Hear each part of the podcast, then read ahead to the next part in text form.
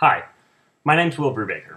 I'll be reading my casual essay, Talk to the Hand, for the August 24th and August 31st issue of the Weekly Standard. The psychic wore a long red skirt. It swirled when she walked, as if mystically stirred. She plopped down across the table from me, checked her iPhone, and lit a cigarette. After a long drag, she coughed. I'm Jessica, she said, pronouncing the name in a thick New Jersey husk. I glanced at my girlfriend Nan, who was seated beside me. She didn't return my look. Proof of regret, I thought, feeling vindicated. I didn't want to be there.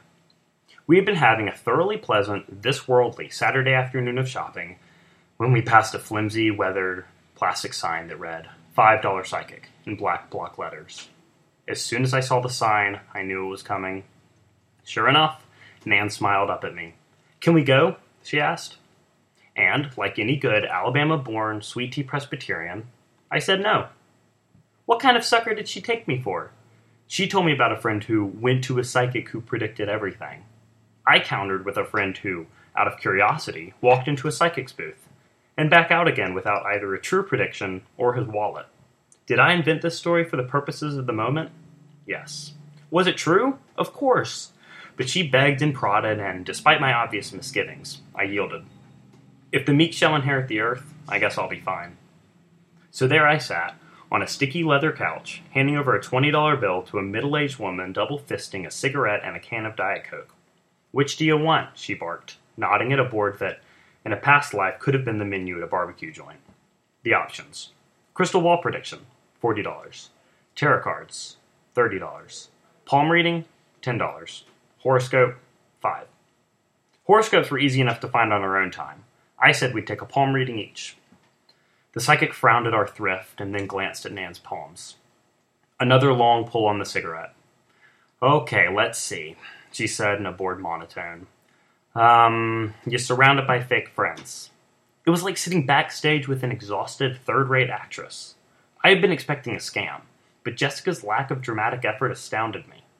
It was clear that unless we shelled out the cash for the big ticket items, we were not going to get this woman's best performance or for that matter, any performance. The psychic droned on about the shallowness of Nan's friends. But stick with him, she said, motioning to me. He's very wise. At last, I thought, now we're getting our money's worth. She continued, turning to me. You're very attractive. Women love you.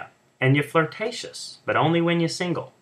I flushed slightly at this, but thinking it out of place to thank her, merely nodded. She wasn't done. You're going to be very successful in business. What are you majoring in? Poetry, I replied. Oh. She paused, as if stumped. After a moment's thought, she said, Well, you're going to be a famous poet then. But you're frustrated because your parents are pressuring you into. What are they pressuring you into? They've encouraged me to do whatever I want, I said.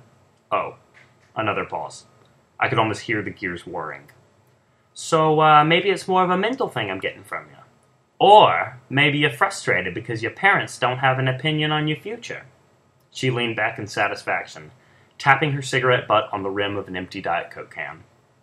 She went on to tell me about the two sons I would have and the piles of money. Finally, she turned back to my girlfriend, who had been sitting neglected during this string of compliments. You'll be happy too, she said. Okay, I gotta run. She lit another cigarette and stood up. Nan stopped her, asking, Doesn't the palm reading come with a horoscope as well? That'll be an extra five bucks each, said Jessica. When we declined, she said, Okay, I'll give them to you both for five.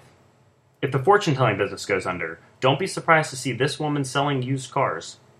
We thanked her and said we'd be leaving. As we walked out, she relented and asked us for our signs. Nan said Aries. I hesitated. Sagittarius? Yeah, you two are good together, the psychic assured us. Sagittarius is compatible with uh, Aries, Virgo, and Scorpio. At least I think so. You can look it up online. With that, she swept up our crumpled cash and disappeared through a black curtain, leaving only a wisp of smoke and the scent of Marlboro Reds.